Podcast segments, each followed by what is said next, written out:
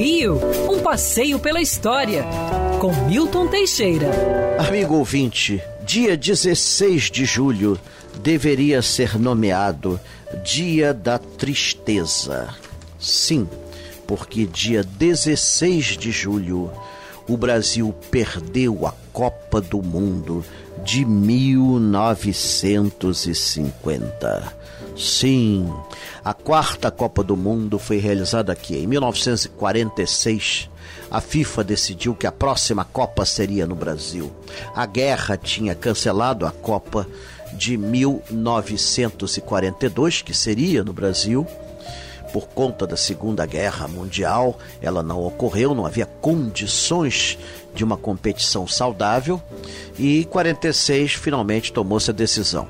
Nós ficamos dois anos tomando decisões políticas, guerreando aonde seria o estádio do Maracanã. Alguns queriam na Barra da Tijuca, outros queriam no bairro do Maracanã. Finalmente, em janeiro de 1948 foi lançada a pedra fundamental, mas só em agosto de 48 foram iniciadas as obras. Foram 22 meses de obras céleres. Inaugurado a 16 de junho, com uma festa solene. Dia 17 houve um combinado entre Rio e São Paulo. Dia 18 começou a Copa do Mundo. Levamos as outras seleções de roldão, vencendo a todos, derrotando nossos adversários de goleada. Nossa, o nosso Scratch parecia invencível a disputa final contra o Uruguai já tinha resultado previsível. O Brasil seria campeão do mundo. Só precisávamos empatar. E começamos fazendo um gol! Oba! A Copa já era nossa. No final do primeiro tempo, os uruguaios fizeram também um gol, empatando o jogo, mas a Copa continuava sendo nossa.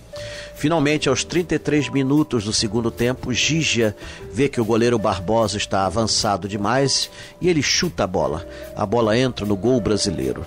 Uruguai 2 a 1. Perdemos. 200 mil pessoas ficaram em silêncio.